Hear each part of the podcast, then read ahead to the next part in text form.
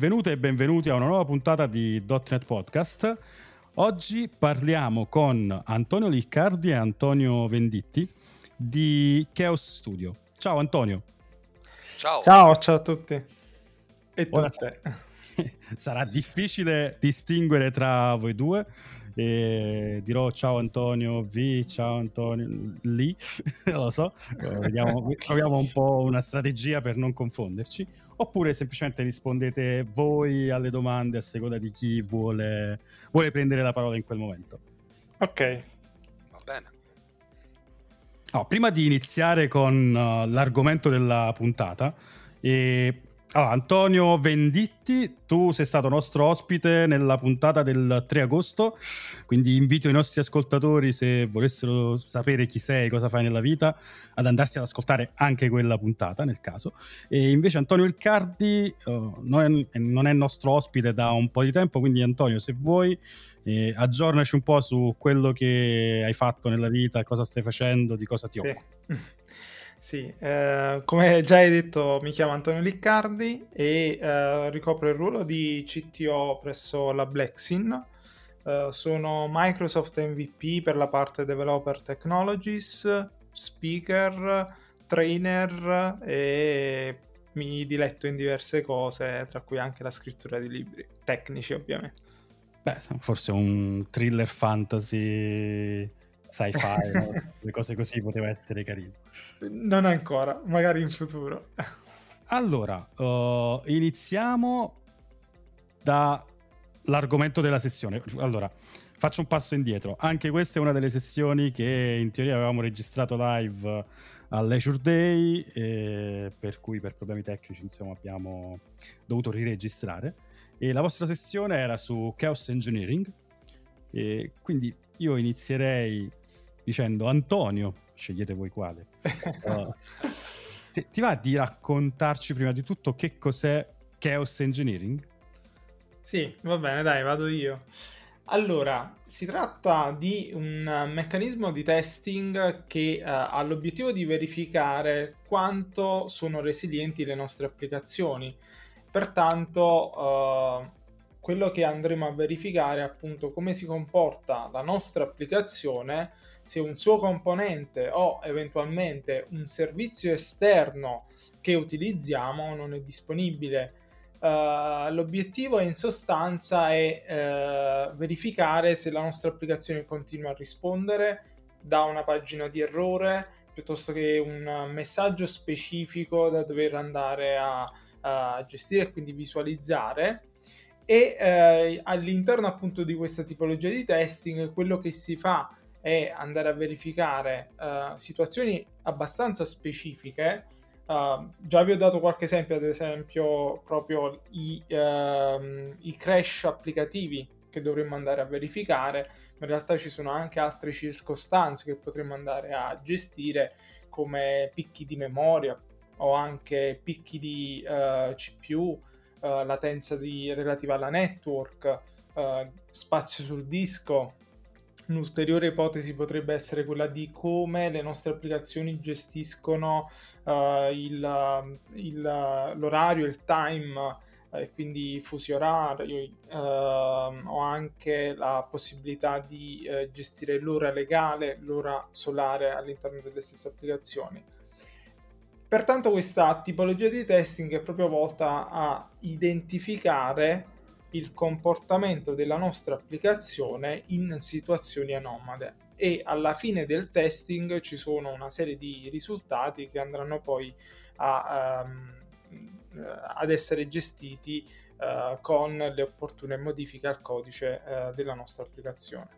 Pure perché poi ai disastri che stiamo, oh, come dire, a cui stiamo sottoponendo la nostra applicazione, la nostra infrastruttura, qualcuno dovrà rispondere, no? Secondo, implementando dei pattern eh, o comunque scrivendo del codice che sia in grado di gestire certe casistiche o predisponendo un'infrastruttura in grado di gestire certe situazioni. Certo. E a questo punto, se volete fare a turno, vedete voi, insomma, però se volessi rompere tutto per davvero, mi viene in mente un ambiente in particolare dove provare questo tipo di, di metodologia. Però, Antonio, dimmi te, Sì, hai ragione, se vuoi rompere tutto, facciamolo in un ambiente dev o di test. Però lo scopo della, della Chaos Engineer non è rompere tutto in maniera casuale, ma introdurre dei fault specifici per analizzare il comportamento della nostra applicazione in quello scenario. E se i fault che, tu, che andiamo ad introdurre sono specifici e in qualche modo ci aspettiamo anche un determinato comportamento della nostra applicazione, il miglior ambiente dove andarlo a testare è un ambiente di produzione e produzione. Difatti la, la Chaos Engineer prevede ovviamente due ambienti differenti, due approcci differenti, lo shift left che come dicevamo lo fai in ambienti di test o dev dove puoi giocare, puoi andare a ehm, scrivere i tuoi esperimenti, testare i tuoi esperimenti che effettivamente facciano quello che tu ti aspetti, ma poi i veri dati eh, vengono, i veri dati sull'applicazione, sul comportamento della nostra applicazione vengono sostanzialmente raccolti e ad analizzati su ambienti di produzione o preproduzione o comunque ambienti il più vicino possibile alla produzione. Anche perché l'infrastruttura di produzione a volte spesso eh, è sostanzialmente irriproducibili in ambienti non tali, sia come ehm, costituzione dell'intera architettura, sia come carichi effettivi che girano all'interno della, della suite, che come eh, dimensionamento della, della, stessa. Tra l'altro uno dei test che ci permette di fare la, la Chaos Ingegnere è quello di dire è ben dimensionato il mio ambiente, che cosa succede se ho degli stress test e qualcosa va male e quindi tutta una serie di possibilità che puoi testare solo in quel tipo di ambiente. Vabbè, ro- cerchiamo di rompere meno possibile in produzione, diciamolo a casa, però attenzione, gli esperimenti sono, sono controllati, cioè nel senso siamo noi che introduciamo determinate anomalie all'interno del sistema e in qualsiasi momento possiamo fare rollback della, eh, dell'esperimento e quindi entrare in una situazione eh, diciamo standard. Ovviamente meglio testare prima queste cose in un ambiente di test, di pre-produzione, per essere certi che stiamo introducendo esattamente quel tipo di errore che vogliamo introdurre. Sì, sì, era quello che volevo dire. Cioè, per i più, terme- i più temerari, uh, qualcuno sarebbe potuto andare direttamente in produzione a fare un esperimento, un test. Eh, il mio timore è sempre dire: no, non lo fate, non fatelo a casa, fa- provatelo prima prima da un'altra parte. Eh, ci tenevo a sottolineare questa cosa, però a questo punto, per capire però se le cose stanno andando, andando bene o andando male, durante uno dei, dei nostri esperimenti con Chaos Engineering, eh, secondo me c'è qualcosa alla base che, che va fatto no? all'interno dell'applicazione, cioè il concetto stesso uh, di observability nostri, del nostro sistema, immagino. Sì, sì, sì. Um, in sostanza quello che andremo a fare è strutturare il processo di testing suddividendolo in quattro fasi. Um, la prima è appunto quella che consiste nell'andare a definire uno steady state uh, e che in sostanza mh, lo stato uh, in cui mh, ipotizziamo sia il nostro, funzioni la nostra applicazione prima, dopo e volendo anche durante la fase di, di testing. Uh, a questa si uh, sussegue poi una fase di introduzione del caos, in cui, come già accennato da Antonio, creiamo degli esperimenti, facciamo girare questi esperimenti nei confronti dell'ambiente selezionato per il nostro testing e da lì effettuiamo monitoraggio della nostra applicazione per capire se appunto si verifica un'anomalia. Al termine della fase di eh, introduzione del caos e di verifica durante il caos dello steady state verifichiamo anche dopo se lo steady state resta comunque lo stesso di quello che abbiamo ipotizzato prima della fase di testing e procediamo poi a, con la vera e propria chiusura del chaos testing effettuando il rollback di operazioni che abbiamo eh, effettuato durante il testing, quindi magari operazioni di pulizia di informazioni all'interno di un database o anche tiriamo giù dei servizi che eh, erano stati creati appositamente per effettuare eh, il testing ed è qui dove l'intera parte di monitoraggio uh, è quella che ci aiuta a identificare appunto le problematiche di cui vi parlavo prima e che potrebbero richiedere ulteriore lavoro da parte nostra per migliorare la nostra applicazione, soprattutto migliorare la resilienza della nostra applicazione. E nello specifico ogni volta che si verifica qualcosa che eh, non va bene nel processo di chaos, quindi i cosiddetti red flag, mh, mm, dovremmo capire, dovremmo investigare in che modo uh, andiamo a risolvere quel problema e uh, non lo uh, faremo in modo che non si verifichi più se andiamo a rieseguire di nuovo il test. Tutto chiaro. A questo punto però uh, mi viene da, da capire, da, da, chiedervi che strumenti ci sono a disposizione su Azure per uh, poter fare Chaos Engineering. Chaos Engineering, scusate.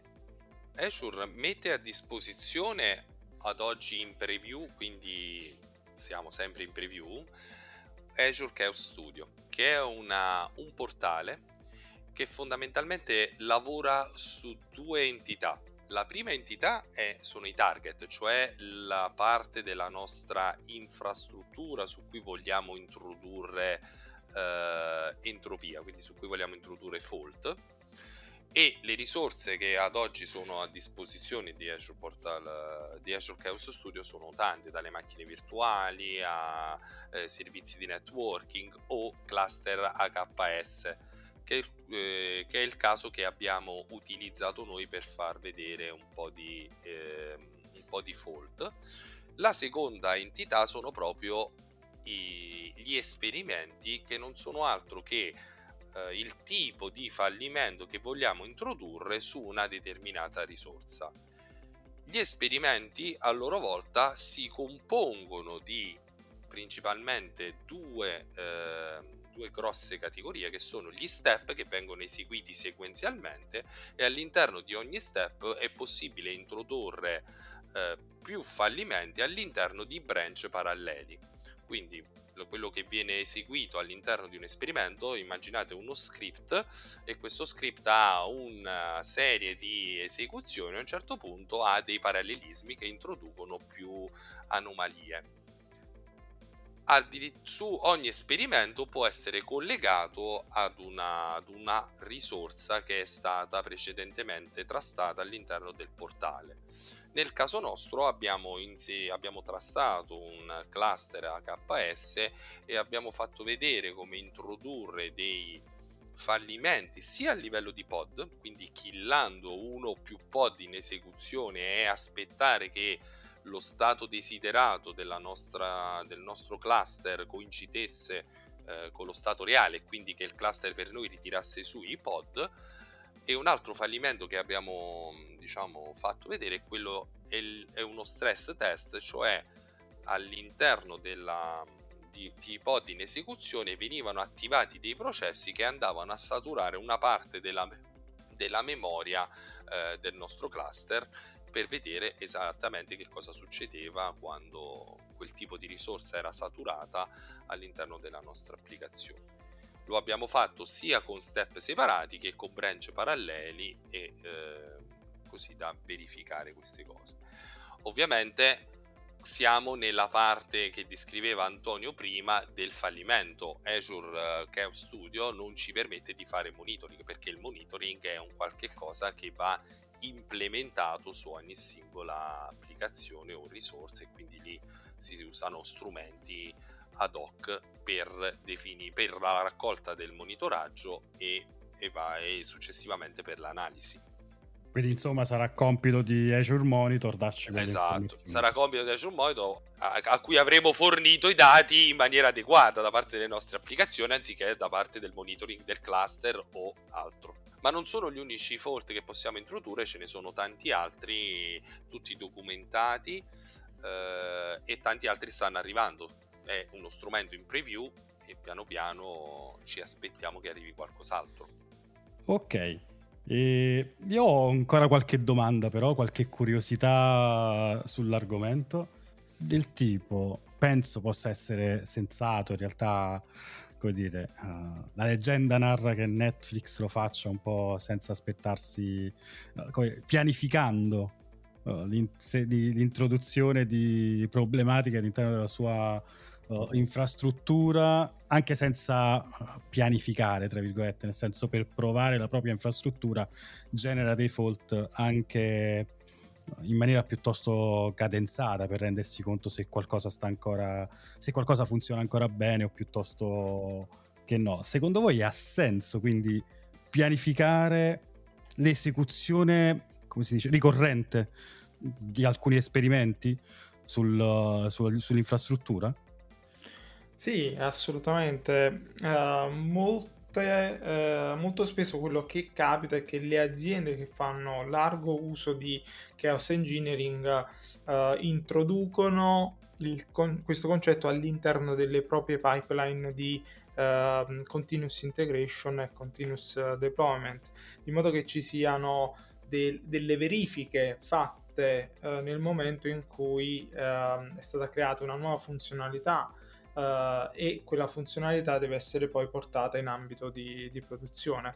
Perciò quello che uh, capita è che magari venga creato un ambiente ad hoc, venga preparato un ambiente per poter fare questa tipologia di test che sia, come anticipava Antonio, quanto più vicino possibile, uh, quanto più vicino possibile eh, quello di produzione, se non produzione stesso, ambiente monitorato e controllato che poi eh, sempre all'interno della pipeline abbia una, ehm, una, fase di pulizia di ciò che è stato effettuato di modo che appunto non ci siano poi dati sporchi nell'ambiente utilizzato. Però ha assolutamente senso integrare questa tipologia di testing in una pipeline di rilascio e tantissime aziende, tra cui la Netflix stessa, lo fa. Bello, eh, vabbè, ci sono, ci sono sicuramente degli step intermedi per l'introduzione, quindi non è una cosa che si può fare dal giorno alla notte, secondo me.